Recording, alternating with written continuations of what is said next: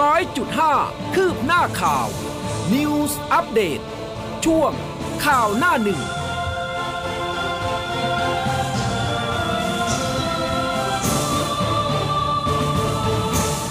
อรุณสวัสดิ์คุณผู้ฟังค่ะตอนรับเข้าสู่เช้าวันพฤหัสบดีนะคะ 23 มิถุนายน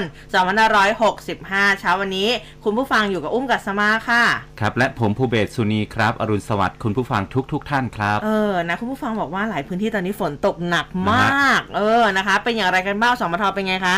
เงียบกริบแห้งที่เงียบกริบนะสำหรับสมทนะแถวๆสาทรที่อุ้มขับมาตอนเช้าก็โปรยปรอย โปรยครับโปรยลงมานิดหน่อยนะคะ พอกรุบกริบนะคะ แต่ว่าอะคุณผู้ฟังเป็นอย่างไรกันบ้าง บอกเล่ากันมาได้ตอนนี้มีไลฟ์ผ่านทาง Facebook ด้วยนะคะ แล้วก็ครับหน้าเว็บไซต์ของเราเหมือนเดิมเลย news 1 0 0 5 m c o t net ค่ะ ครับ อย่างคุณสบายดีบอกว่าบ้านแก่งกบ อำเภอตาลสุมจังหวัดอุบลไม่มีฝนเลย โอ้นะคะนี่แต่ว่านี่พี่ติ๋วพี่ติ๋วนี่แหละเป็นคนบอกอุ้มมานะคะ ว่าแถวแถวๆประเวศบางนานี่ฝนกำลังตกหนักฟ้าเออร้องน่ากลัวนั่นแหละตอนผมขับรถมาเนี่ยเห็นฟ้าแลบอยู่นะฮะเออคาดนะว่า ช่วงที่เราจะเข้างานนี่แหละนะฮะ น่าจะแบบคงว่าจะจัดเต็มให้ใช่นะคะ แล้วก็เดี๋ยวเหมือนวันนี้เนี่ยช่วงสายๆเราจะไปแถวแถวๆบางนาครับเราจะไปกรมอุตุนิยมวิทยาการเออคุณจะภูบุกเบศกรคุมณอุผู้ตุฟังนะครับเพราะว่าวันนี้เป็นวันสถาปนากรมอุตุนิยมวิทยาครับอ่าครบรอบกี่23ปีมิถุแล้วนายนเออไม่แน่ใจเหมือนกันฮะเออเดี๋ยวไปถามเราสามตัวตรง ไม่ใช่นะคะ ก็เดี๋ยวเราจะไปบุกที่นั่นกันแหละนะคะฮะจะได้เห็นหน้าค่าตากันสักทีนะพี่เออๆแต่ละท่าน ไปนะดูคะ สถานที่กันหน่อยไม่รู้ว่าพี่ๆจะตกใจเราหรือเปล่าเนี่ย ใช่ครับอะเดี๋ยวก็จะมารายงานให้ฟังในวันพรุ่งนี้นะครับ ได้ค่ะ ส่วนวันนี้ไปดูประเด็นข่าวหน้าหนึ่งจากหน้าหนังสือพิมพ์นะครับ ขอเริ่มต้นกันที่ไทยรัฐฉบับประจำวันพฤหัสบดีที่ 23 มิถุนายนนะครับ พาดหัวหลักเนี่ยเป็นเรื่องของดารุมะซูชิครับอืมบอกว่า เมื่อวานนี้เนาะ เมธาเจ้าของดารุมะซูชิ รับเจรับเจ๊งติดหนี้กว่าร้อยล้าน ขายโวเชอร์ทิปมาหมุนนะครับ แล้วก็ถูกกดดันบินกลับมาให้จับ เจอ 3 ข้อหาหนักส่งฝากขังกองปราบร่วมกับปคบ. ล็อกเมธาชลิงสุข เจ้าของดารุมะซูชิ คาสนามบินสุวรรณภูมิ หลังจากบินกลับมาจากต่างประเทศ ก็ยึดเงินสดในตัวเป็นเงินดอลลาร์สหรัฐนะครับ คิดเป็นเงินไทยก็กว่า 7 0 0 0 0 0 บาทครับ ค่ะ มาดูแนวหน้ากันบ้างนะคะพาดหัวโควิด BA.4.5 ระบาดเพิ่ม บิ๊กตู่กำชับสาธารณาสุขค่ะวางแผนเข้มรับนักท่องเที่ยวยุโรปเข้าประเทศ ส่วนไทยป่วยใหม่ค่ะ 2,387 ตาย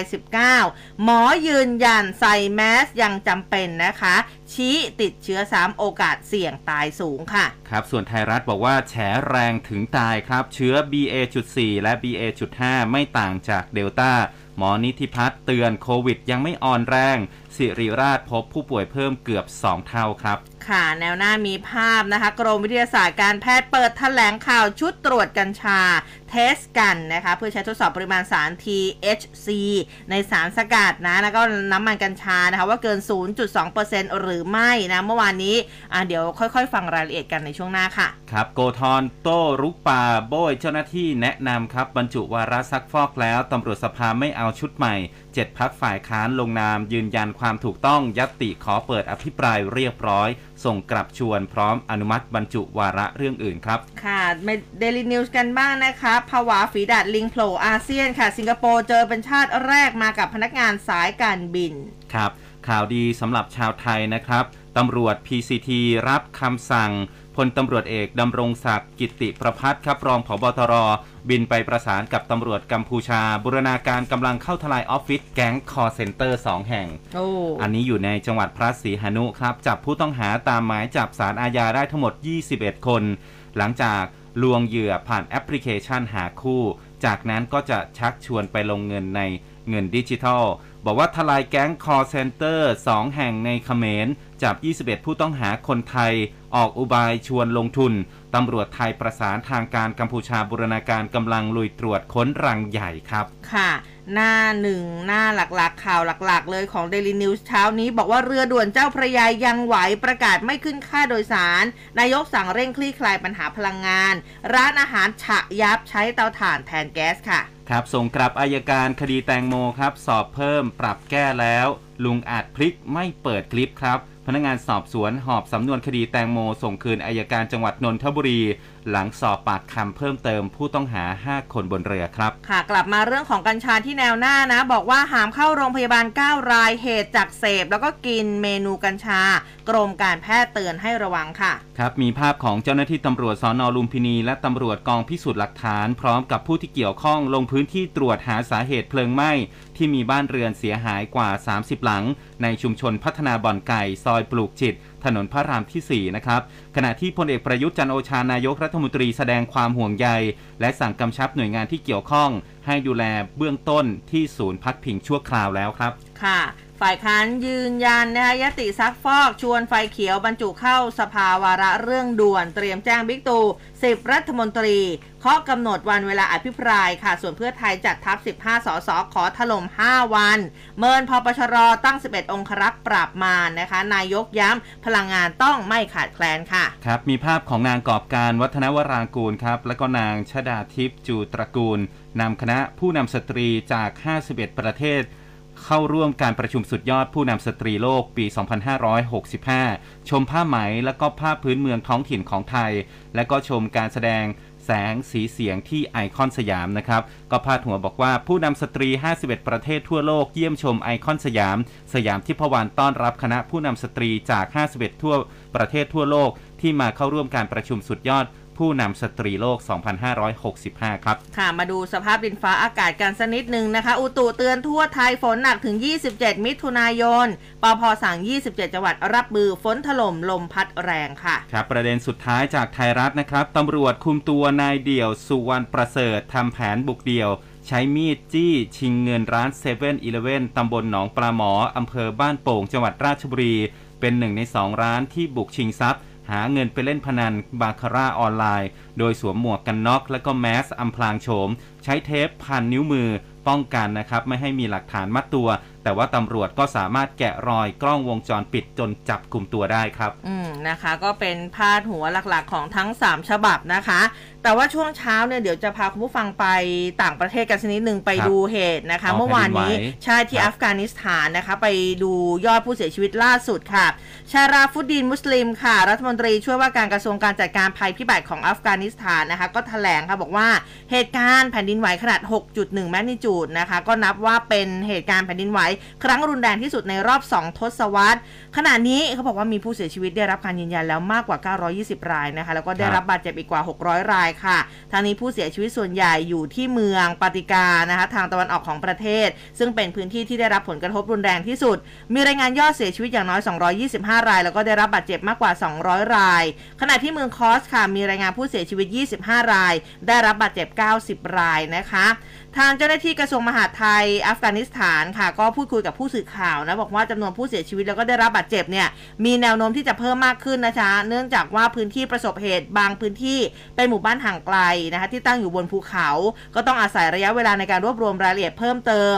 เหตุการณ์แผ่นดินไหวดังกล่าวค่ะเกิดขึ้นนะขณะที่ประชาชนจำนวนมากกำลังนอนหลับนะคะ โดยสำนักงานสำรวจธรณีวิทยาสหรัฐนี่ก็บอกว่า ศูนย์กลางของแผ่นดินไหวอยู่ห่างจากเมืองคอส ซึ่งอยู่ทางตะวันออกเฉียงใต้ของอัฟกานิสถานไปประมาณสัก 44 กิโล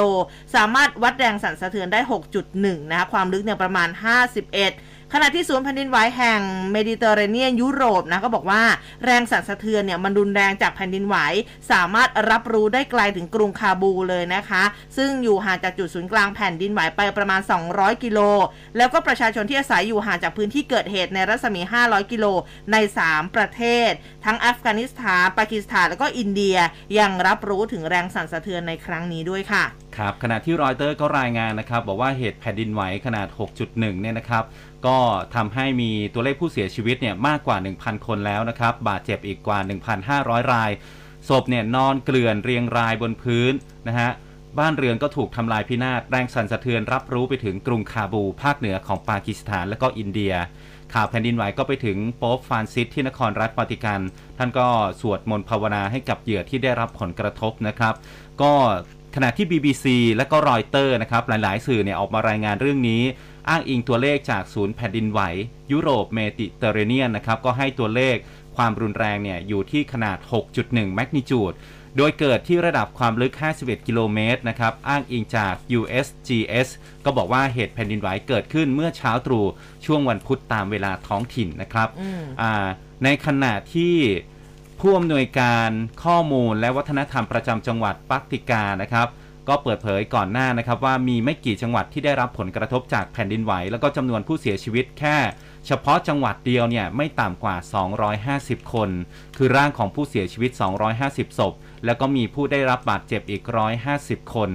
บ้านประชาชนเนี่ยไม่ต่ำกว่าร้อยหลังนะครับ ถูกทำลายใน 4 เขตของจังหวัดปักติกา ปฏิบัติการกู้ภัยก็อยู่ระหว่างการดำเนินการอยู่นะครับอืมอ่าแล้วก็เจ้าหน้าที่ระดับสูงของรัฐบาลตาลิบันนะครับ ก็บอกว่า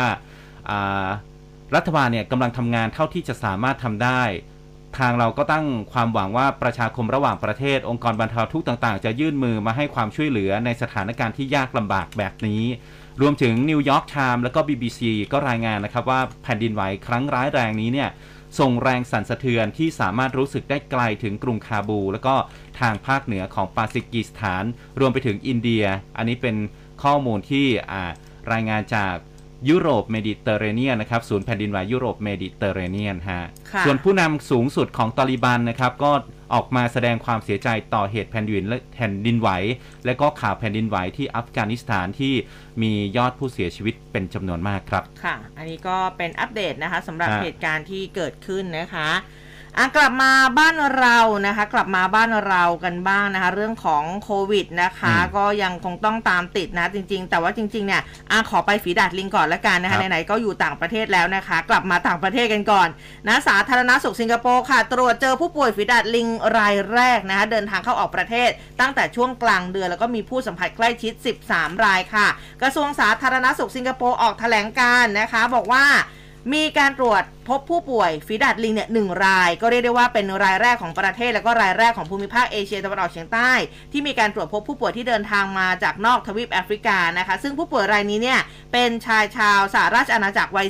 42ทำอาชีพพนักงานต้อนรับบนเครื่องบินของสายการบินแห่งหนึ่ง เข้ามาในประเทศครั้งแรกช่วง 15-17 มิถุนายน แล้วก็บินกลับเข้ามาอีกครั้งในวันอาทิตย์ที่ 19 มิถุนายน ก่อนจะตรวจพบเชื้อฝีดาดลิง ในวันจันทร์ที่ผ่านมาก็คือจันทร์ที่ 20นะคะ ปัจจุบันผู้ป่วยรายนี้เข้ารับการรักษาที่ศูนย์ควบคุมโรคติดต่อแห่งชาติของสิงคโปร์ล่าสุดอาการยังคงที่นะคะ เจ้าหน้าที่ก็มีการสอบสวนโรค แล้วก็ตรวจพบผู้สัมผัสใกล้ชิดแล้ว 13 ราย ซึ่งทั้งหมดต้องเข้ารับการกักตัว 21 วันตามมาตรการต่อไป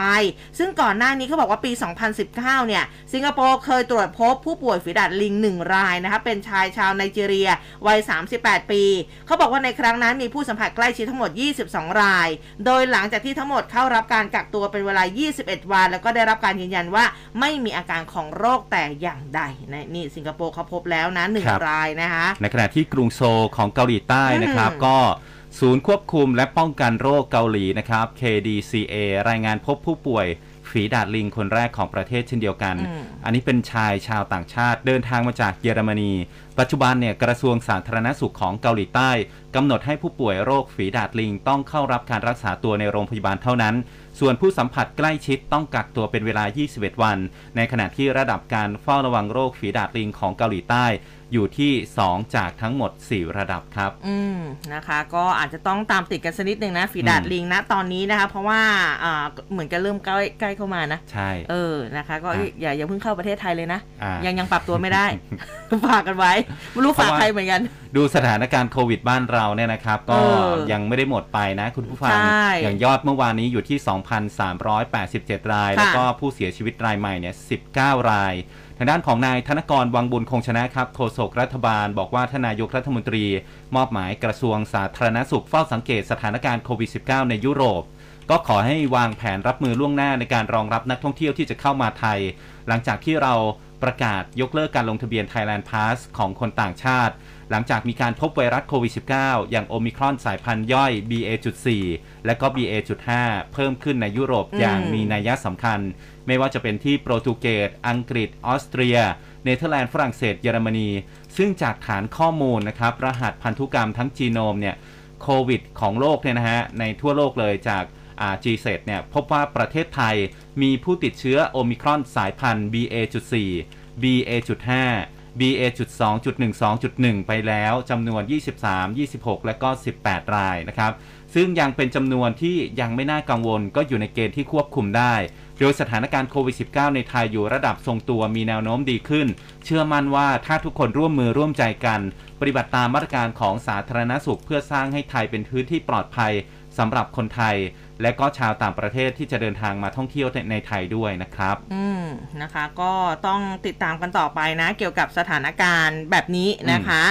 อามาดูทางคุณหมอทั้งหลายกันบ้างนะคะ เริ่มจากคุณหมอธีรวัตรกันนะครัคะบคุณหมอธีรวัตรเถมจุธานะคะผู้อำนวยการศูนย์วิทยาศาสตร์สุขภาพโรคอุบัติใหม่ คณะแพทยศาสตร์จุฬาลงกรณ์มหาวิทยาลัย เมื่อวานนี้คุณหมอโพสต์ Facebook ปรากฏการณ์ลองโควิดนะจะกลายเป็นภาระสำคัญของระบบสาธารณสุขของทุกประเทศนะคะเนื่องจากว่าคนที่ถูกกระทบเนี่ยจะมีได้ทุกอายุแล้วก็ไม่จำกัดเพศนะแล้วก็เกิดจากการติดเชื้อโควิด -19 แบบรุนแรง แล้วก็ไม่รุนแรง ด้วยการที่เกิดขึ้นจะบั่นทอนคุณภาพชีวิต ประสิทธิภาพของการทำงานก็จะลดลง กระบวนการของความคิดความจำจะถดถอย และรุนแรงถึงขนาดที่ต้องมีการปรึกษา หรือได้รับการรักษาจากแพทย์ในแทบทุกแขนง รวมกระทั่งถึงจิตแพทย์ด้วยนะคะ หลังจากที่มีภาวะเครียดอย่างรุนแรง โดยทางศูนย์กำลังศึกษาหาดัชนีชี้วัดการอักเสบที่อยู่ในเลือด รวมถึงความผิดปกติที่เกิดขึ้นในสมอง แล้วก็ทำให้สมองแปรปรวนแล้วก็ถูกทำลาย อันนี้เรื่องของลองโควิดนะคะ มาดูเรื่องของ ATK กันบ้าง เออบางคนนี่ก็คือตรวจกันวันเว้นวันก็มีทุกอืมอาทิตย์ก็มีเหมือนกัน คุณหมอยงค่ะ คุณหมอยงผู้วรวันนะ คุณหมอโพสต์ Facebook เมื่อวานเกี่ยวกับเรื่องของ ATK บอกว่าข้อควรรู้เกี่ยวกับการตรวจหาเชื้อโควิดด้วย ATK ค่ะ ผู้ป่วยที่ติดเชื้อโควิด -19 จะตรวจพบ ATK เป็น 2 ขีดหลังมีอาการ 3-5 วัน และเมื่อเกิน 10 วันผลตรวจ ATK มักจะให้ผลลบ ซึ่งตรงข้ามกับการตรวจด้วยวิธี RT-PCR ที่จะยังคงให้ผลบวก หรือตรวจพบเชื้ออยู่หลายสัปดาห์ ซึ่งผู้ป่วยที่ตรวจพบเชื้อนะคะไม่มีความจำเป็นที่จะต้องตรวจ ATK ซ้ำหรือติดตามว่าเมื่อไหร่จะให้ผลลบ แต่ควรตรวจ ATK ในวันที่ทราบหรือสัมผัสโรค และหลังจากนั้นตรวจในวันที่ 3 แล้วก็วันที่ 7 ก็เพียงพอแล้วเออนะคะบางคนแต่บางคนเป็นจริงๆนะตรวจมันทุกวันครับเออนะคะ ก็มีอยู่เหมือนกันเพื่อความสบายใจก็แล้วแต่ครับนะคะ แต่ว่าตอนนี้ราคา ATK อย่างที่บอกไปก็จับต้องได้ถูกสุดที่ที่เห็นอยู่ในร้านสะดวกซื้อก็ 39 บาทครับอะพอไหวอยู่ฮะส่วนทางด้านของนายแพทย์เกียรติภูมิวงศ์รจิตปลัดกระทรวงสาธารณสุขบอกนะครับว่าหลังจากมีการผ่อนคลายให้เปิดสถานบันเทิง ลดระดับการแจ้งเตือนภัยเป็น 2 ระดับทั่วประเทศ สถานการณ์โควิด -19 ไม่ได้รุนแรงมาก แนวโน้มผู้ติดเชื้อ ผู้ป่วยกำลังรักษา ผู้ป่วยอาการหนักก็ลดลง และเริ่มทรงตัว ขณะนี้ผู้ติดเชื้อส่วนใหญ่อยู่ในพื้นที่กรุงเทพปริมณฑลจังหวัดใหญ่ ๆ ทุกภูมิภาค โดยเฉพาะอำเภอเมือง สาเหตุจากการสัมผัสใกล้ชิด ส่วนใหญ่จะมีไข้เล็กน้อยมีไอเจ็บคอ คล้ายๆ กับไข้หวัดใหญ่ อย่างไรก็ตามผู้เสียชีวิตยังคงอยู่ในระดับ 20 รายต่อวัน ส่วนใหญ่เป็นกลุ่มเสี่ยงคือผู้สูงอายุ 60 ปีขึ้นไป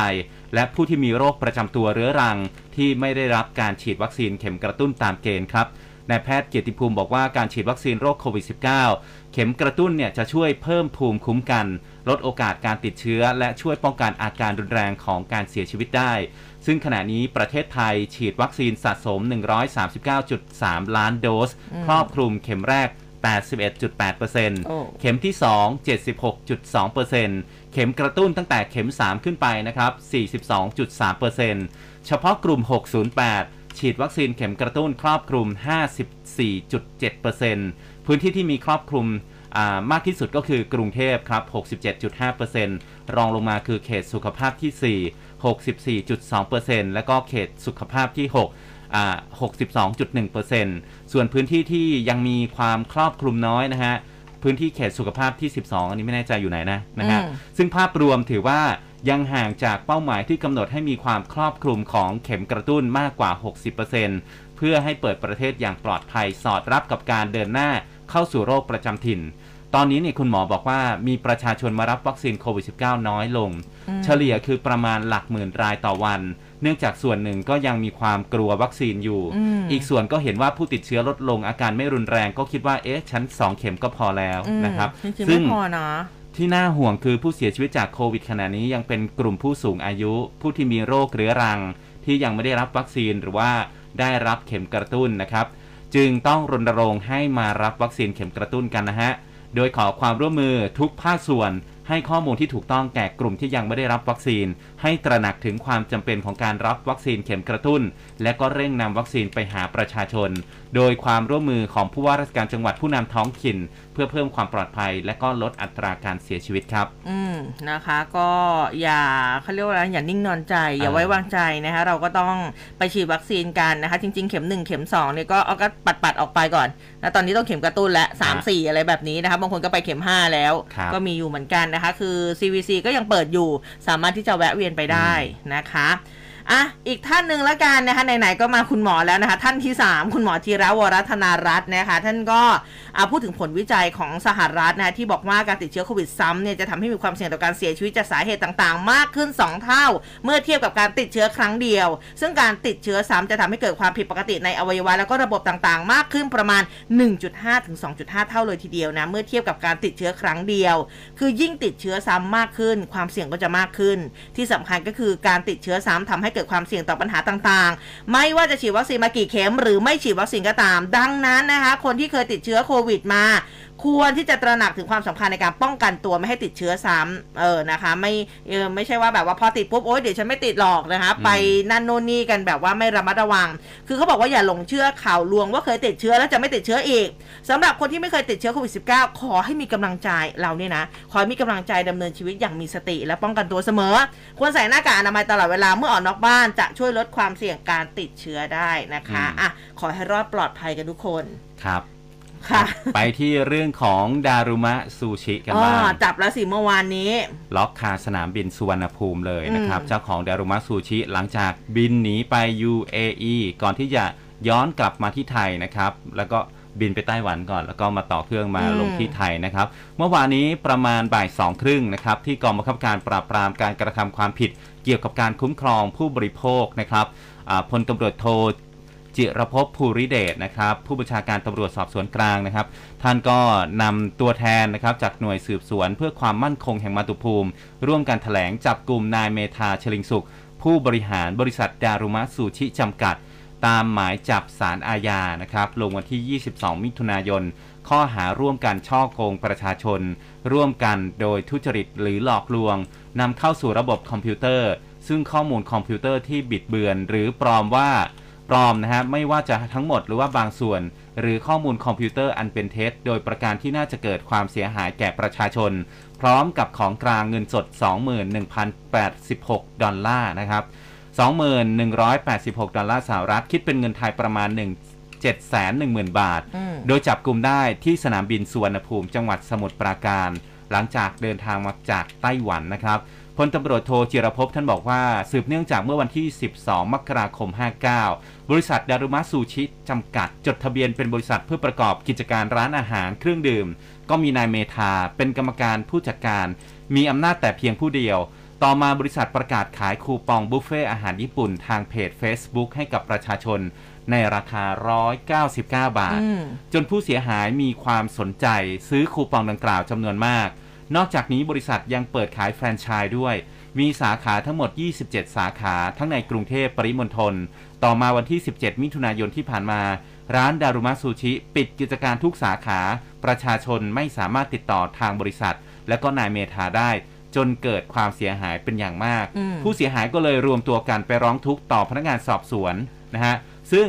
พนักงานสอบสวนก็ได้รวบรวมพยานหลักฐานขออนุมัติหมายจับต่อผู้ต้องหาสารอาญา กระทั่งจับกลุ่มตัวได้ที่สนามบิน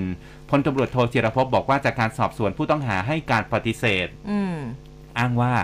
สภาพการเงินขาดสภาพคล่องขาดสภาพคล่อง เนื่องจากโควิด -19 จึงออกคูปองบุฟเฟ่ราคา 199 บาท เมื่อช่วงต้นเดือนมกราคมที่ผ่านมา เพื่อที่จะเอาเงินก้อนนี้เนี่ยอืมไปจ่ายในระบบ แต่สุดท้ายไม่สามารถดำเนินกิจการต่อไปได้ ประกอบกับถูกทวงหนี้กว่าร้อยล้านบาทอย่างหนัก จึงหลบหนีไปตั้งหลักที่สหรัฐเมื่อวันที่ 16 มิถุนายน โดยเปลี่ยนเครื่องที่ดูไบนะครับ หลังจากทราบข่าวอ่าประกอบกับถูกกดดันอย่างหนัก ก็เลยเดินทางกลับประเทศไทย โดยเปลี่ยนเครื่องที่ไต้หวันอย่างไรก็ตามตำรวจยังไม่ปักใจเชื่อนะครับ ในชั้นสอบสวน พนักงานสอบสวนก็ไม่ให้ประกันตัว และจะคัดค้านการประกันตัวในชั้นศาลด้วย โดยจะทำการฝากขังช่วงเช้าของวันนี้ครับ 23 มิถุนายนอืมพลตำรวจโทจิรภพบอกว่าขณะนี้ตำรวจสามารถอายัดได้หลักแสนบาทนะครับ โดยตรวจยึดเงินสดได้ประมาณ1 7 1 0 0 0 0บาท หลังจากนี้จะสืบสวนสอบสวนขยายผลเส้นทางการเงินว่ามีการยักย้ายถ่ายเท ให้กับบุคคลอื่นหรือไม่ ถ้าหากพบว่ามีเส้นทางการเงินไปถึงบุคคลใดก็จะเข้าข่ายกระทำความผิดฐานฟอกเงินด้วยอืมรวมถึงขยายผลในเรื่อง ผู้ที่ร่วมขบวนการ ขณะนี้ทราบว่ายังมีผู้ก่อเหตุเพียงคนเดียว แล้วก็มีผู้ที่เสียหาย เข้าแจ้งความด้วยตัวเองไม่ต่ำกว่าร้อยคน และแจ้งความทางออนไลน์กว่า 300 คน แต่จากการตรวจสอบพบว่ามีผู้เสียหายหลายพันคนมูลค่าความเสียหาย100ล้านบาทอืมค่ะเยอะก็รายงานมกข่าวเนี่ยแจ้งว่าแนวทางการสืบสวน ผู้ต้องหามีปัญหาหนี้สินจากการประกอบธุรกิจ ไม่สามารถหาเงินไปชำระค่าวัตถุดิบได้ทำให้ผู้ผลิตสินค้าไม่ส่งวัตถุดิบ มาจำหน่ายให้กับบริษัทนะครับอืมเออเขาบอกว่าใครที่เป็นผู้เสียหายเนี่ยนะคะ ไม่ว่าจะเล็กน้อยนะคะ หรือว่าอะไรก็ตามเนี่ยคือก็อยากให้ไปแจ้งความกันอืมเพราะว่าคือเมื่อวานนี้เนี่ยฟังบางสื่อเนี่ยที่เขาออกมาบอกว่าถ้าสมมติว่าผู้เสียหายออกไปแจ้งน้อยเออคดีมันคือ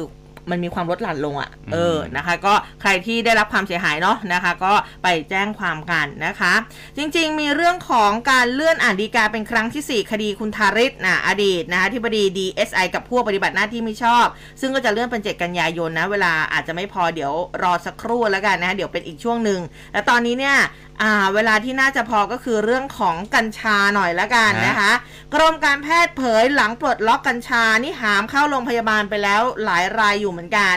คุณหมอมานัทโพธาพรค่ะรองที่ปดีกรมการแพทย์ก็บอกว่า จากการรวบรวมข้อมูลสถิติผู้เข้ารับการรักษาพยาบาล จากการใช้กัญชาแบบไม่ถูกต้องแล้วก็เกินขนาด ในโรงพยาบาลสังกัดกรมการแพทย์ อันนี้เฉพาะในสังกัดกรมการแพทย์นะ ช่วงระหว่าง 13-21 มิถุนายนที่ผ่านมา พบผู้ป่วยรวม 9 รายค่ะ ส่วนใหญ่มีอาการกับระบบหลอดเลือดและหัวใจ หลอดเลือดสมอง ความดันขึ้นขึ้นลงลงชีพจรเต้นไม่เป็นจังหวะ ซึ่งรูปแบบการรับกัญชาเข้าร่างกาย ในส่วนของกลุ่มที่ใช้ทางการแพทย์ได้รับข้อมูลการใช้ที่ถูกต้อง ยังไม่พบปัญหาแต่จะพบมากในกลุ่มที่สนใจทดลองอืมเออพอเห็นของใหม่ปุ๊บนี่อุ้มเนี่ยอันตรายละเอออุ้มก็หยุดก่อนนะช่วงคุณนี้อุ้มนี่ผมขอแชร์นะคุณผู้ฟังโอ้ยคนใช้คำมีว่าผแชลิร์เหตรอภัคะณฑ์มีผลิตภัณฑ์อะไรออกมาใหม่เนี่ยเอ่อใช้ตัวเองเป็นหนูทดลองทุกผลิตภัณฑ์ ไม่เราก็อยากรู้ไงว่ามันรสชาติเป็นยังไงโอเคเออหรือเปล่านะคะ เออนี่เขาบอกว่าคือจะพบมากในกลุ่มที่สนใจทดลองนี่แหละนะอย่างอุ้มนี่แหละนะทั้งการทานอาหารแล้วก็เพื่อสันทนาการแล้วก็มีแนวโน้มเพิ่มขึ้นอย่างต่อเนื่อง พร้อมเปิดไลน์บัญชีทางการนะคะอ่าห่วงกันนี่ครับชื่อไลน์นะห่วงกันกอไก่มหันอากาศยอหญิงนะอ่าเพื่อให้ประชาชนสามารถคัดกรองตนเอง หากสงสัยว่ามีภาวะติดกัญชาครับเออนะคะ อันนี้เราก็ต้องลองเขาเรียกว่าอะไรอะอาจจะต้อง เอาเอาแบบพอประมาณเนาะอืมพูดถึงแบบไอ้เรื่องการทดลองอะไรทั้งหลายแหล่เนี่ยรู้สึกเข็ดตั้งแต่แบบว่าเออรอบนั้นที่เจอกันชงเข้าไป เออนะคะสามอึกนี่รู้สึกว่ามึนอยู่เหมือนกันเออนะคะ อันนี้อาจอาจจะต้องดูดูแลสุขภาพของตัวเองกันสักนิดครับนึงนะ นะคะอะจริงๆเนี่ยมีอีกหนึ่งเรื่องด้วยนะของกัญชาเนี่ย มาแล้วพี่จ๋าชุดตรวจกัญชาที่หนูอยากได้ไม่รู้ใครอยากได้เหมือนกันแต่ว่าจริง ๆ มันจำเป็นเออแต่คือมาตรวจว่าเอ๊ะอาหารที่เรากินมันมีกัญชาไหมอย่างอ่านี้นะฮะถูกนะคะโอ้มากกว่า 0.2%หรือเปล่านะคะเดี๋ยวมาติดตามในช่วงหน้าแต่ว่าตอนนี้พักกันสักครู่คค่ะรับร้อยจุดห้าคืบหน้าข่าว News อัปเดตช่วงข่าวหน้าหนึ่ง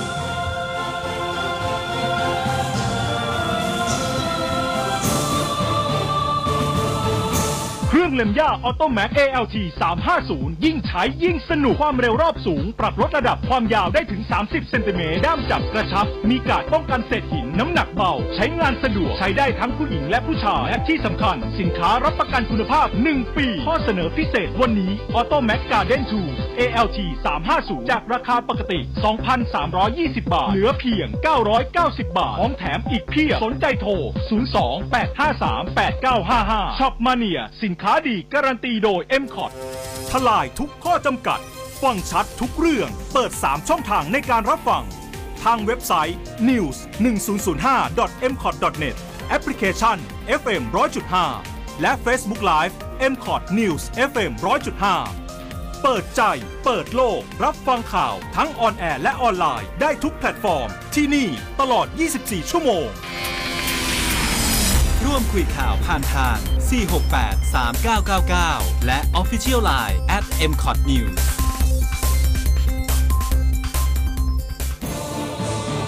ร้อยจุดห้าคืบหน้าข่าว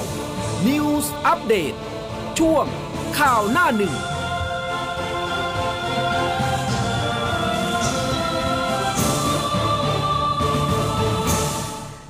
ช่วงที่ 2 ของรายการนะคะ เราจะมีสิ่งดีๆ มานำเสนอคุณผู้ฟังในครับช่วงนี้ตลอดเวลาฮะก็เป็น SKG รถไฟฟ้า 3 ล้อ 3 ที่นั่งครับ ไม่ต้องใช้น้ำมันสักหยดนะครับกำลังไฟมอเตอร์ 500 วัตต์ชาร์จ 8 ชั่วโมง แค่ 8 บาท วิ่งได้ไกลถึง 55 กิโลเมตรต่ออมชั่วโมงนะครับอ่าแรงอะ วิ่งได้ไกลถึง 55 กิโลเมตร อ่าแต่ว่าความแรงเนี่ย 35 กิโลเมตร ต่อชั่วโมง ไปเบาๆนะครับ ไม่ต้องเออรีบอยู่ในชุมชนนะถูกต้องครับค่ะ มั่นใจด้วย drum brake หน้าหลังมีตะกร้าหน้าหลังจุของได้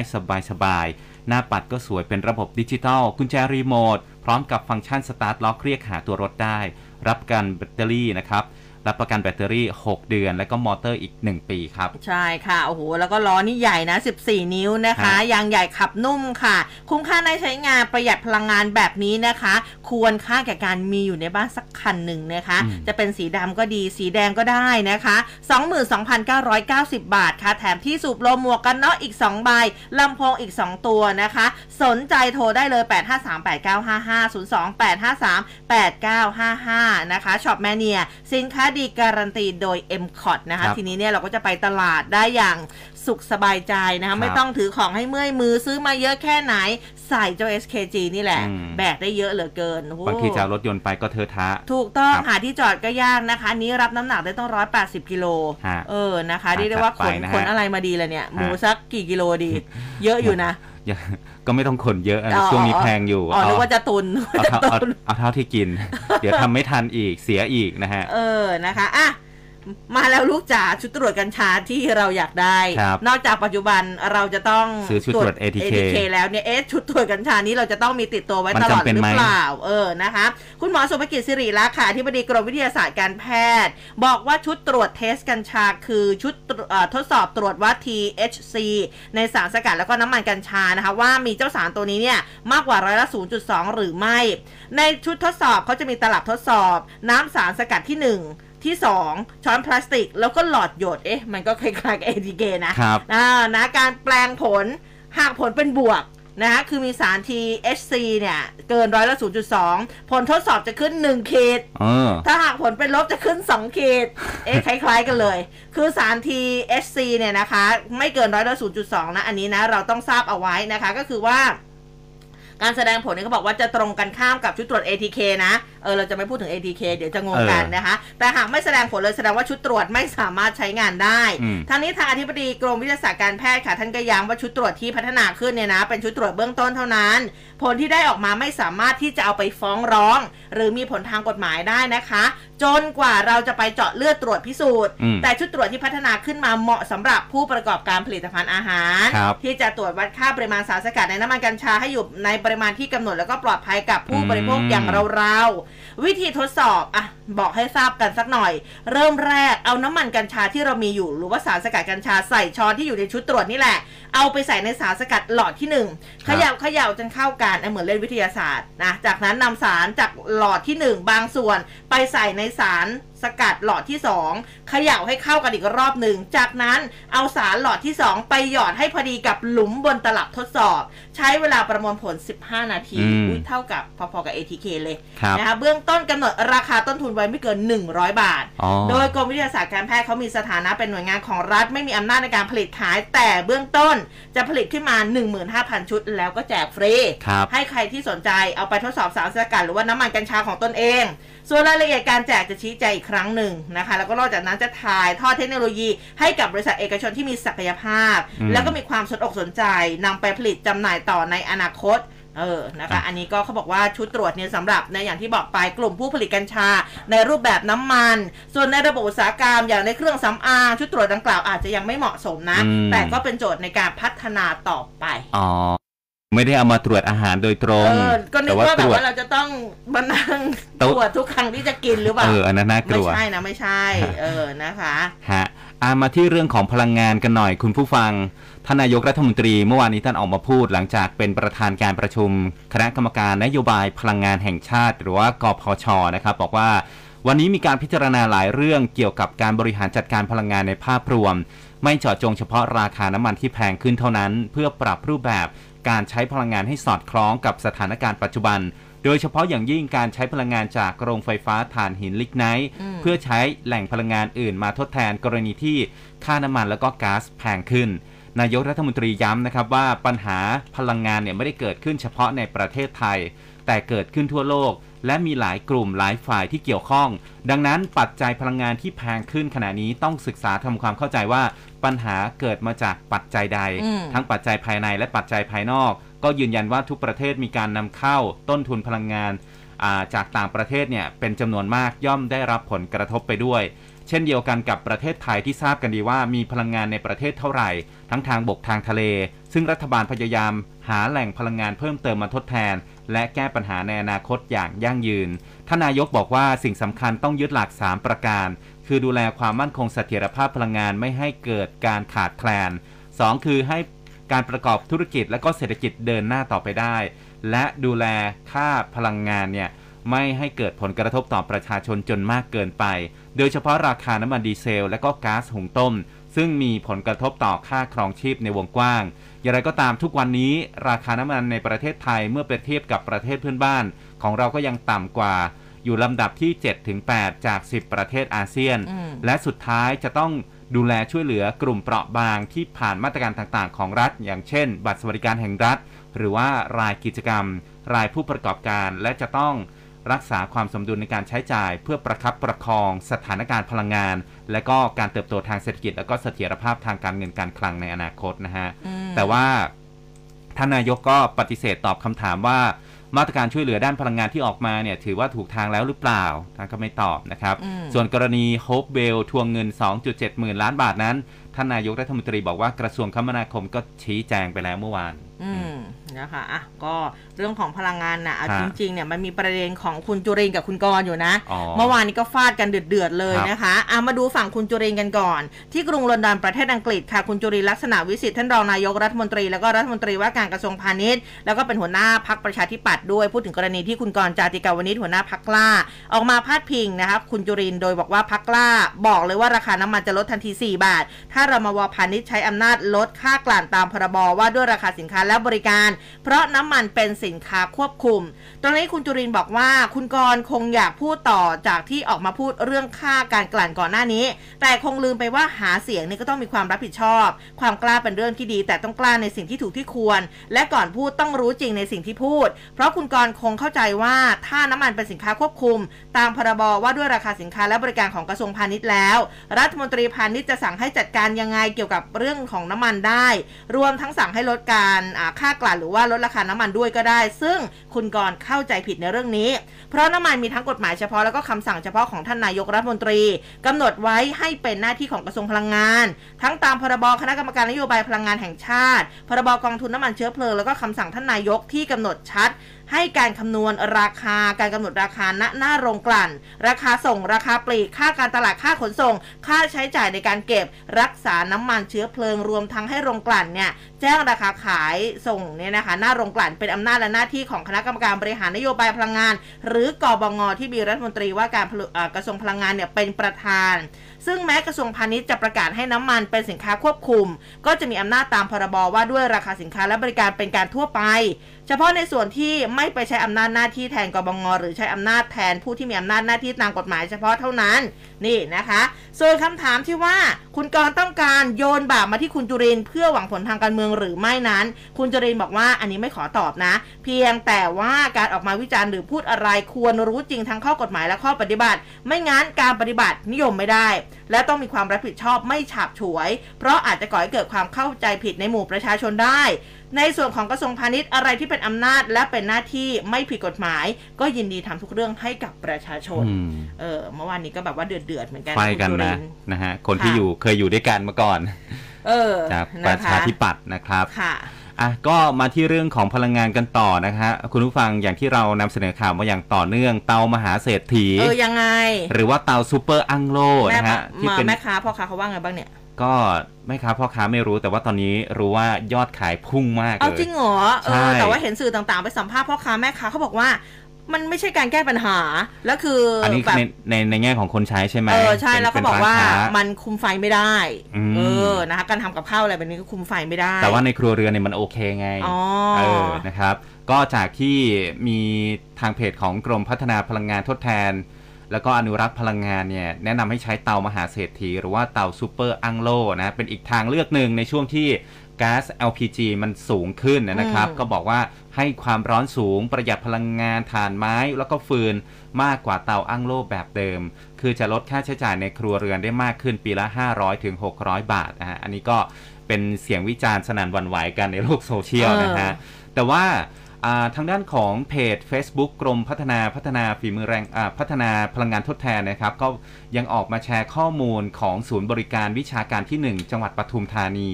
เกี่ยวกับแหล่งผลิตแล้วก็เตาแหล่งจำหน่ายเตาอั้งโลนะฮะที่มีกำลังผลิตนะครับ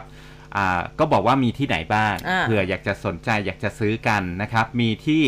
อ่าจังหวัดราชบุรี นครปฐมนครสวรรค์อุบลราชธานี และนครศรีธรรมราชอืมราคาอยู่ที่ 200ถึง250 บาทอืมและตอนนี้เขากำลังอ่าถ่ายทอดและก็เผยแพร่เทคโนโลยีนะครับเขาบอกว่าศูนย์บริการวิชาการจังหวัดมหาสารคาม จัดกิจกรรมเปิดบ้านพลังงานทดแทน เพื่อถ่ายทอดเผยแพร่สาธิต และจัดนิทรรศการให้ความรู้ด้านพลังงานทดแทนภายใต้ แนวคิดพลังงานเพื่อทุกคนนะครับ โดยเฉพาะช่วงที่ก๊าซมีช่วงาราคาที่สูงขึ้น บรรเทาผลกระทบประชาชน หันมาใช้เตาหุงต้มประสิทธิภาพสูง เตาซูเปอร์อังโลช่วยประหยัดพลังงานการใช้ถ่านได้ถึง 40%นะฮะ แล้วก็ยังมีความร้อนสูงด้วย คือบรรยากาศการผลิตเตาถ่านหุงต้มอ่าซูเปอร์ฮะซูเปอร์มหาเศรษฐีเนี่ยนะฮะ ที่ตำบล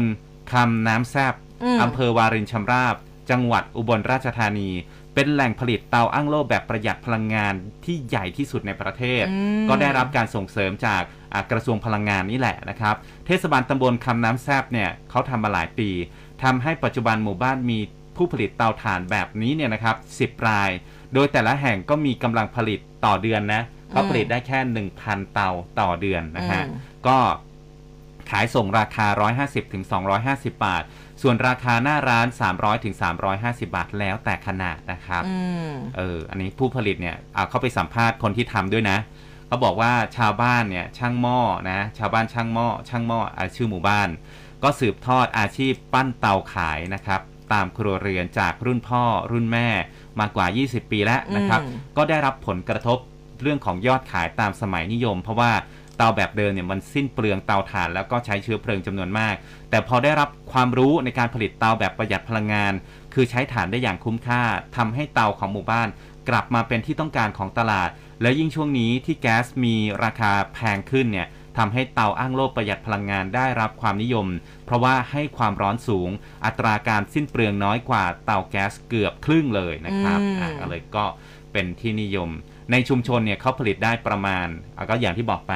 ครัวเรือนละอะร้านหนึ่งเนี่ยเขาผลิตได้ 1,000 ก็ในชุมชนก็ผลิตได้ประมาณ 10,000 เตาต่อเดือนนะครับ ตอนนี้ไม่พอขายแล้วนะอืฮะมนะคะนี่คุณผู้ฟังก็บอกว่าประหยัดได้เดือนละ 50 ค่ะ คุณเก๋บอกมาอืมนะจาก Facebook Live นะ แต่ว่าคุณวันคุณวันบอกว่า คนขายเตารวยค่ะอืมถ่านแพงต่อไปอะไม้จะหมด เออนะคะแต่มันมีเทคโนโลยีที่จะผลิต ถ่านจากใบไม้จากกิ่งไม้ที่ได้อ่าที่อะไรหลาย ๆ อย่างเออเออนะคะ ที่แบบว่าเป็นถ่านไล่คงไล่ควันอะไรแบบนี้ก็มีอยู่เหมือนกันนะอ่าอะคุณผู้ฟังใครไปเสียเงินซื้อเตามาแล้วบ้างครับสารภาพมาซะดี ๆ ไหนบอกหน่อยซิหรือว่าไปรื้อห้องเก็บของเออเอาออกมาใช้ทำอาหาร เออหนะรือคะว่าก็ลจะองเปลี่ยนทำบรเอรยางกาศดู หรือว่าจะทำเองไปที่เพจของกรมพลังงานทดแทนนะเขามีวิธีบอกโอ้อยู่เออ แต่ว่าคือถ้าจะหุงคงหุงข้าวด้วยเตาอะไรแบบนี้ก็ระมัดระวังควันไปรบกวนเพื่อนบ้านด้วยใช่ครับนะคะ อันนี้ก็ฝากกันไว้ด้วยนะคะอะทีนี้มาดูเรื่องของทานน้ำใจจากหน่วยงานภาครัฐแล้วก็ภาคเอกชนห้างร้านต่างๆ ค่ะ ก็มีการจัดส่งสิ่งของข้าวสารอาหาร และก็น้ำดื่ม มาช่วยเหลือประชาชนที่ชุมชนพัฒนาบ่อนไก่อย่างต่อเนื่องนะคะ เมื่อวานนี้คือเรียกได้ว่าตั้งแต่เช้าเลยค่ะ หลังชุมชนแห่งนี้เกิดเหตุไฟไหม้บ้านเรือนวอดไปกว่า 30 หลังคาเรือนนะคะ การนำมาบริจาคที่ศูนย์พักพิงชั่วคราวศูนย์เยาวชนบ่อนไก่ค่ะนี้เจ้าหน้าที่เขาก็มีเจ้าหน้าที่บริหารจัดการ เพื่อที่จะแจกจ่ายให้กับประชาชนต่อไปนะคะแล้วก็นอกจากนี้กทมเนี่ยจัดเตรียมพื้นที่เพิ่มเติมอำนวยความสะดวกให้กับประชาชนนะอย่างติดตั้งแทงน้ำทำห้องน้ำพร้อมกับนำห้องน้ำเคลื่อนที่เนี่ยเข้ามาเสริมนะคะ แล้วก็ที่สำคัญนี้เลยต้องมีที่ปรึกษาด้านสุขภาพจิตด้วยนะคะ ขณะที่ประชาชนบางส่วนยังคงต้องอาศัยอยู่ในศูนย์พักพิง มีทางตำรวจสอนอลุมพินีมาตั้งโต๊ะให้ประชาชนเนี่ยแจ้งความ บางคนกลับไปสำรวจบ้านเรือนของตัวเองที่ถูกไฟไหม้ซึ่งบางหลังลังก็พบว่าทรัพย์สินถูกไฟไหม้ทั้งหมด เพราะว่าเก็บออกมาไม่ทัน เมื่อวานนี้นะคะ หลายคนหลายหน่วยงานมีสอสออะไรแบบนี้ก็มีอืมลงพื้นที่ไป ท่านผู้ว่านะคะ ท่านผู้ว่าชัดชาติก็ไปที่อ่าศูนย์เยาวชนบ่อนไก่เช่นกันนะคะ ซึ่งบอกว่าอ่า การช่วยเหลือเมื่อวานนี้จะเข้าสู่ขั้นตอนลงรายละเอียดให้ชัดเจน จากการพูดคุยเพราะว่ามีความต้องการที่แตกต่างกันนะ มีเด็กเล็กสุดคืออายุ 4 เดือน ต้องประเมินความต้องการนมหรือว่าแพมเพิร์สมากน้อย ในนักเรียนหลายคนต้องหยุดเรียนเพราะว่าไม่มีชุดนักเรียนชุดเนี่ยไฟไหม้ไปหมดแล้ว บางคนก็ยังไม่ได้อาบน้ำก็สั่งการให้เจ้าหน้าที่ทำรายชื่อว่ามีใครอยู่โรงเรียนไหนบ้าง เพื่อที่จะได้ดูแลเรื่องอุปกรณ์การเรียน ไม่อยากให้เด็กต้องหยุดเรียนนานอยู่ในบรรยากาศแบบนี้ อาจจะหยุดได้วันนี้พรุ่งนี้ต้องกลับไปเรียนแล้วนะคะ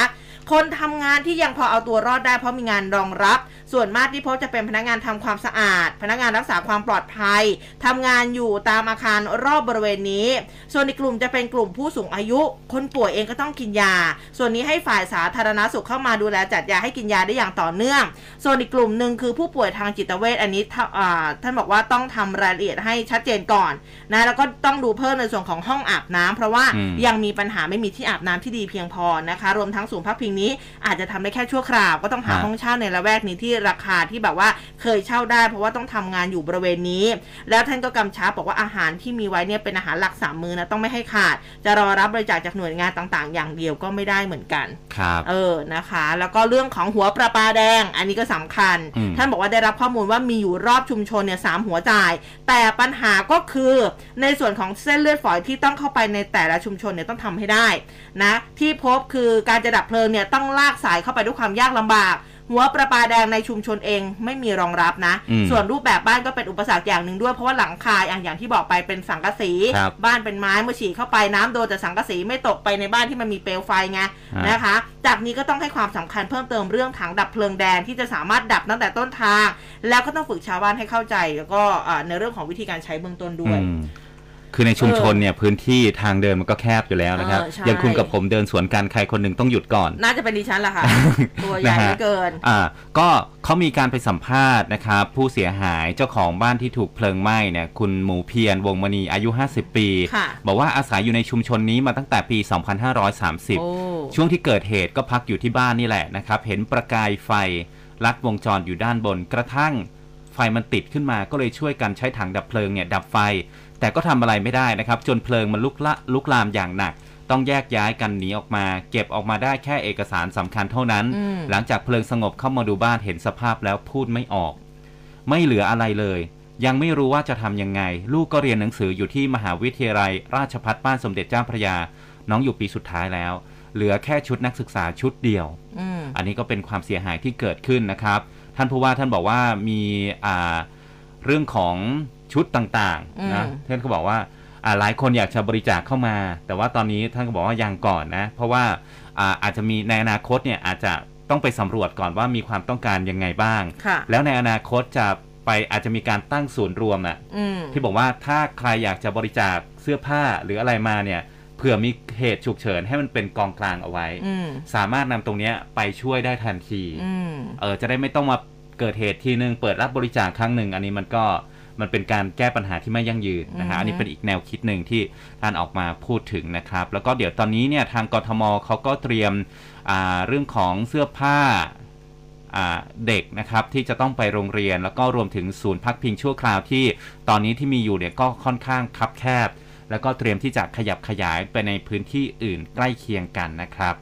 อืมก็ต้องดูนะในหลาย ๆ เรื่องนะคะอืมอะมองเวลาแล้วเดี๋ยวไปพักกันสักครู่หนึ่งนะคะ ตอนนี้ฝนตกในหลายพื้นที่เลย แล้วก็บางพื้นที่นี้ตั้งท่าว่าจะตกแล้ว จะตกหรือไม่ตกนะเดี๋ยวไปฟังกรมอุตุนิยมวิทยาบอกเล่าเกี่ยวกับเรื่องนี้ในช่วงสายฟ้าพยากรณ์ตอนนี้พักกันสักครู่ค่ะครับ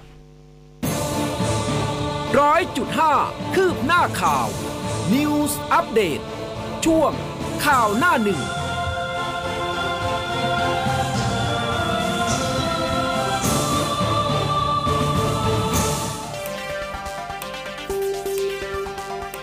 ฟังข่าวต้องคลื่นข่าว m c o t News FM 100.5 เราคือคลื่นข่าวและสาระยอดเยี่ยม 3 รางวัลยอดเยี่ยมนาตราชครั้งที่ 12 ปี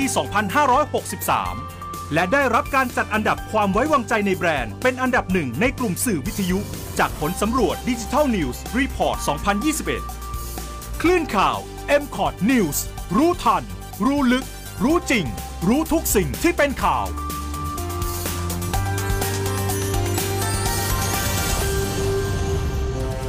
ทลายทุกข้อจำกัด ฟังชัดทุกเรื่อง เปิด 3 ช่องทางในการรับฟัง ทางเว็บไซต์ news 1 0 0 5 m c o t net แอปพลิเคชัน FM 100.5 และ Facebook Live m c o t News FM 100.5 เปิดใจ เปิดโลก รับฟังข่าวทั้ง on air และออนไลน์ได้ทุกแพลตฟอร์ม ที่นี่ตลอด 24 ชั่วโมง ร่วมคุยข่าวผ่านทาง 468 3999 และ Official Line at m c o t News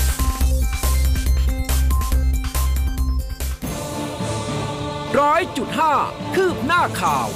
News อัปเดตช่วงข่าวหน้าหนึ่ง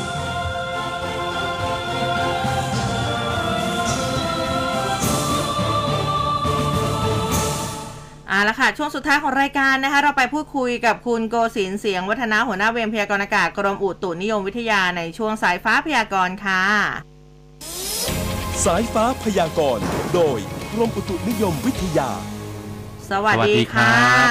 ครับผมครับ สวัสดีครับ ค่ะ คุณโกศินทร์คะคุณผู้ฟังบอกว่าโอ้วันนี้หลายพื้นที่เลยตั้งแต่เช้าฝนกระหน่ำลงมาหนักบ้างเบาบ้างครับอ่าอากาศโดยทั่วไปเป็นยังไงบ้างคะครับทั้งวันไหมในวันนี้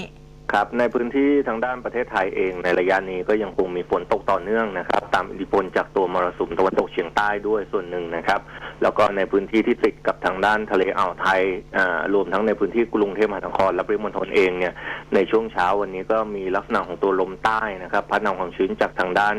ทะเลอ่าวไทยเข้ามาด้วย ก็เลยทำให้มีฝนตกต่อเนื่อง จากในช่วง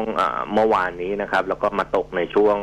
ช่วงเช้ามืดของวันนี้ต่อเนื่องถึงช่วงเช้านะครับ น่าจะมีฝนทยอยเข้ามาได้เรื่อยๆ เป็นลักษณะฝนฟ้าขนอง ก็บางพื้นที่ก็มีโอกาสมีฝนตกหนักได้อยู่นะครับ อืมค่ะ แล้วแต่แต่ละภาคนี่คือเท่ากันไหมคะ มีมีภาคไหนที่คือเรียกว่าหนักแบบว่าต้องต้องตามติดเลย วันนี้ก็ส่วนใหญ่จะเน้นในพื้นที่ที่ติดกับทะเลอ่าวไทยนะครับ ที่อาจจะมีฝนได้ได้มากหน่อย เนื่องจากอิทธิพลจากตัวมรสุมตะวันตกเฉียงใต้ด้วยส่วนหนึ่ง แล้วก็มีลักษณะของลมใต้เข้ามาเสริมด้วยนะครับ ก็จะเน้นในพื้นที่ภาคกลาง ก็จะเน้นภาคกลางตอนล่างนะครับ รวมทั้งในพื้นที่กรุงเทพมหานครและปริมณฑลแล้วก็ในส่วนของภาคตะวันออก โดยเฉพาะตามแนวชายฝั่งทะเลนะครับ อืม ของจังหวัดชนบุรีระยอง จันทบุรีตราดนะครับ อาจจะต้องระวังในเรื่องของฝนตกหนักในช่วงของวันนี้ ส่วนภาคใต้เองนะครับก็มีฝนตกหนักเช่นเดียวกัน แต่ว่าฝนที่ตกหนักเนี่ยน่าจะเกิดจากลักษณะของตัวมรสุมตะวันตกเฉียงใต้ ซะเป็นส่วนใหญ่นะครับ ก็จะเน้นทางด้านฝั่งอันดามันที่จะมีการกระจายของฝนได้ค่อนข้างดีนะครับค่ะส่วนฝั่งอ่าวไทยก็ฝนเยอะเหมือนกัน แต่ว่าจะเน้นทางด้านตอนกลางและตอนล่างซะเป็นส่วนใหญ่ครับ อืมค่ะ กรุงเทพนี่คือทั้งวันไหมคะวันนี้กรุงเทพอาจจะไม่ทั้งวันนะครับ ช่วงช่วงกลางวันน่าจะเว้นช่วงไปได้บ้าง แต่ว่าอ่าช่วง ช่วงบ่ายถึงค่ำก็อาจจะมีฝนตามอิทธิพลจากตัวมรสุมตะวันตกเฉียงใต้ด้วยนะครับอืมฝนในช่วงเช้ามันจะเป็นลักษณะของลมใต้ ส่วนในช่วงบ่ายถึงค่ำจะเป็นลักษณะของตัวลมตะวันตกเฉียงใต้นะครับอืมอันนี้บอกได้ไหมคะว่าช่วงเช้าหรือช่วงช่วงเย็นนี่ที่มันจะหนักกว่ากัน เพราะหลายๆคนตอนนี้เริ่มเดินทางวัละวันนี้ก็น่าจะมีหนักตั้งแต่ในช่วงเช้าแล้วนะครับโอ้โซนทางด้านสมุทรปราการเองก็น่าจะมีลักษณะของฝนตกหนักอยู่นะครับอืมแถบแถบทางด้านโซนอำเภอเมืองเองอำเภอบางพีนะครับ น่าจะมีลักษณะของฝนตกหนักอยู่ในช่วงช่วงเช้าวันนี้ครับ ค่ะ มีอ่าอะไรอยากเสริมเพิ่มเติมไหมคะเอ่อ ในระยะนี้บริเวณประเทศไทยเนี่ยก็ยังคงมีฝนตกต่อเนื่องนะครับ แล้วก็บางพื้นที่ก็มีฝนตกหนักด้วยก็อาจจะต้องระมัดระวังในเรื่องของฝนตกหนัก และอีกอีกจุดหนึ่งก็คือในเรื่องของลักษณะของลมกระโชกแรงนะครับ ก็อาจจะต้องระมัดระวังกันไว้ด้วย เพราะว่าในบางบางพื้นที่ในในช่วงระหว่างวันอากาศค่อนข้างร้อน พอมันมีลักษณะของฝนเกิดขึ้นเนี่ยก็จะมีทั้งฝนตกหนักมีลมกระโชกแรงเข้ามาได้ด้วยนะครับ อืมค่ะค่ะวันนี้ขอบพระคุณมากนะคะ ครับ สวัสดีครับค่ะสวัสดีครับ อะหลายพื้นที่นะคะตอนนี้คุณผู้ฟังบอกว่าโอ้โหฟ้าคำรามก็มีเหมือนกันฝนตกหนักก็มีเหมือนกันนะยังไงก็รักษาสุขภาพด้วยส่วนใครที่กำลังเดินทางก็ขับรถขับรากันดีๆนะฝนตกใช่ ถนนลื่นนะคะ คุณผู้ฟังก็พูดคุยข่าวกันเข้ามาเยอะเลยนะครับค่ะ เกี่ยวกับเรื่องของอ่าเตา อ่าเรื่องของเตา คุณภูเทพบอกว่าบ้านอยู่ประชาราชบำเพ็ญ 28 ห้วยขวางนี่แหละนะฮะ ข้างบ้านเผาถ่าน แล้วก็ต้มโครงกระดูกให้หมากิน แต่ว่าอืม ควันแล้วก็กลิ่นเนี่ย ข้ามมาที่บ้านตลอด ร้องเรียนเขตแล้วสิ่งแวดล้อมอ่าร้องเรียนด้านสิ่งแวดล้อมมาหลายปีก็เหมือนเดิมอืมนะอาจจะไปที่อ่าทัฟฟี่ฟองดูไปร้องเรียนท่านผู้ว่าดูหน่อยมาช่วยจัดการดูแลนะบ้างนะครับค่ะอ่าอะแล้วก็อีกหลาย ๆ ท่านนะครับอ่าแสดงความคิดเห็นเข้ามาเกี่ยวกับเรื่องของอ่าดารุมาซูชิอืมอ่าคุณอ่า ผู้ฟังก็บอกว่าเออของถูกและดีเนี่ยมันไม่ได้มีในโลกนะ แบบเนี้ยอืมเออมีครับอาจจะมีน้อยแหละมีน้อยเเอาจริงเออออาจจะมีน้อย คุณสมพงศ์บอกว่าดาวไม่ทำงานมืดไปหมดเลยครับ ก็น่าจะแบบว่าก็น่าจะเมฆส่งฝนมาแหละดาวใน Facebook หรือว่าดาวบนฟ้า อ๋อ ตอนนี้ดาวใน Facebook นี่เงียบมากเลยนะเงียบกริบนานแล้วเลยทีเดียวดาวฟ้ามืดเลยครับต้องใช้ไฟฉายส่อง เออนะคะอ่ก็หลาย ๆ ท่านส่งความเห็นเข้ามานะครับ อาจจะอืมอ่านได้ไม่หมดนะฮะ ค่ะ เอามาดูเรื่องอื่นๆกันบ้างนี่ ไปเห็นดราม่าซดน้ำปลาร้า ซดน้ำปลาร้าใส่โซดา เออโอ้นี่ตายละเขาบอกว่า เรียกได้ว่าเป็นประเด็นถกเถียงกันในโลกโซเชียลไปอย่างมากหลังแฟนเพจนะ Drama-addict นี่เขามีการโพสต์ระบุเนื้อหาบอกว่า มีลูกเพจส่งคลิปที่ยูทูบเบอร์สายกินเอาน้ำปลาร้ามายกซดเหมือนเครื่องดื่มให้ดู แล้วถามว่าแบบนั้นเนี่ยจะเป็นอะไรไหมก็เตือนพ่อแม่พี่น้องที่มีลูกหลานชอบดูยูทูบเบอร์ทั้งหลายสายกินพวกนั้นบอกว่าอย่าไปทำตามนะคะคืออธิบายแบบนี้น้ำปลาร้าเนี่ยเท่ากับเครื่องปรุงรสนะครับไม่ใช่เครื่องดื่มค่ะโอ้ยมันเค็มนะ เออใส่ในอาหารในปริมาณที่เหมาะสมเพื่อความนัวนะคะน้ำปลาร้านี่เขาบอกว่าโซเดียมสูงมากอืมเท่าที่สำรวจมาปลาร้า5ซีซีเนี่ยน้ำปลาร้า5ซีซีโซเดียมประมาณ 300ถึง500 มิลลิกรัม ปกติขวดหนึ่งเนี่ยมีประมาณอ่า200ถึง300ซีซีดังนั้นน้ำปลาร้าขวดหนึ่งโซเดียมนี่ล่อเข้าไป3ถึง2ถึง3หมื่นมิลลิกรัมแล้วนะ แล้วก็ปกติแล้วคนเราไม่ควรได้รับโซเดียมเกินวันละ 2,000 มิลลิกรัม สมมุติว่ามีเด็กเลียนแบบอืมหยิบขวดน้ำปลาร้ามาซดสักครึ่งขวดก็ได้โซเดียมไป โอ้โห1ถึง1.5 หมื่นมิลลิกรัม คือประมาณ 5 ถึง 7 เท่าที่ร่างกายควรได้ต่อวันแล้วอะนะคะ คือเสี่ยงเสี่ยงไตจะวายเอานะคะ คือความดันสูงไตทำงานหนักอาจจะถึงขั้นไตวายได้ และในกรณีที่เลวร้ายที่สุดจะเกิดภาวะโซเดียมในเลือดสูง มีผลต่อสมองทำให้สมองเนี่ยอ่าคือมันเสียหายจนเสียชีวิตถ้ารักษาไม่ทันนะคะ เหมือนกรณีเคสที่รับน้องที่รุ่นพี่บังคับให้น้องซดน้ำปลาหรือว่ากะปิ คือหลักการเดียวกันดังนั้น พ่อแม่ที่มีลูกเล็กๆ ชอบดูพวกนี้ ให้ความรู้กันดีๆ พลาดขึ้นมาเนี่ยเขาบอกว่าลูกนี่จะพิการตลอดชีวิตหรือว่าตายได้เลยนะอ๋อเออนะคะโอ้นี่อย่าหาทำนะครับเออเอาใส่ในส้มตำนัวๆก็พอแล้วนะฮะค่ะฮะอีกข่าวหนึ่งปิดท้ายแล้วกันครับ คุณผู้ฟังพลตำรวจเอกดำรงศักดิ์กิตติประภัสร์รองผบตรนะครับ ก็ส่งทีมนะครับทีมตำรวจ PCT ข้ามฝั่งไปยังกัมพูชา ประสานกันกับตำรวจจังหวัดพระสีหนุเปิดปฏิบัติการล่าแก๊งคอลเซ็นเตอร์อืมบุกค้น 2 จุดในเมืองพระสีหนุนะครับ รวบผู้ต้องหาได้ 21 ราย พฤติการนี่คือลวงให้ลงทุนผ่านแอปหาคู่ แล้วก็จีบจนเหยื่อเนี่ยตายใจอ่าก่อนที่จะชวนลงทุนซื้อขายสกุลเงินดิจิทัลที่ตั้งขึ้นมาเพื่อหลอกให้ลงเงิน แต่ว่าไม่มีการลงทุนจริงอืมๆแล้วก็เอาทรัพย์สินนั้นไป เดี๋ยวสัปดาห์หน้านำตัวกลับมาดำเนินคดีที่ประเทศไทยนะครับอืมเอออันนี้ก็เป็นสิ่งที่ต้องระมัดระวังกันด้วยนะฮะ ค่ะ ทั้งหมดทั้งมวลเป็นข้อมูลแล้วก็ข่าวสารที่ยุ่งกับผู้เบสนำมาฝากคุณผู้ฟังเช่นเคยนะคะ พรุ่งนี้ค่ะ เวลาเดิมตีห้าจนถึงหกโมงเช้า เรากลับมาเจอกันที่นี่ FM 100.5 ค่ะ วันนี้เราสองคนลาไปก่อนแล้ว สวัสดีค่ะ สวัสดีครับ ร้อยจุดห้าคืบหน้าข่าว News Update ช่วงข่าวหน้าหนึ่ง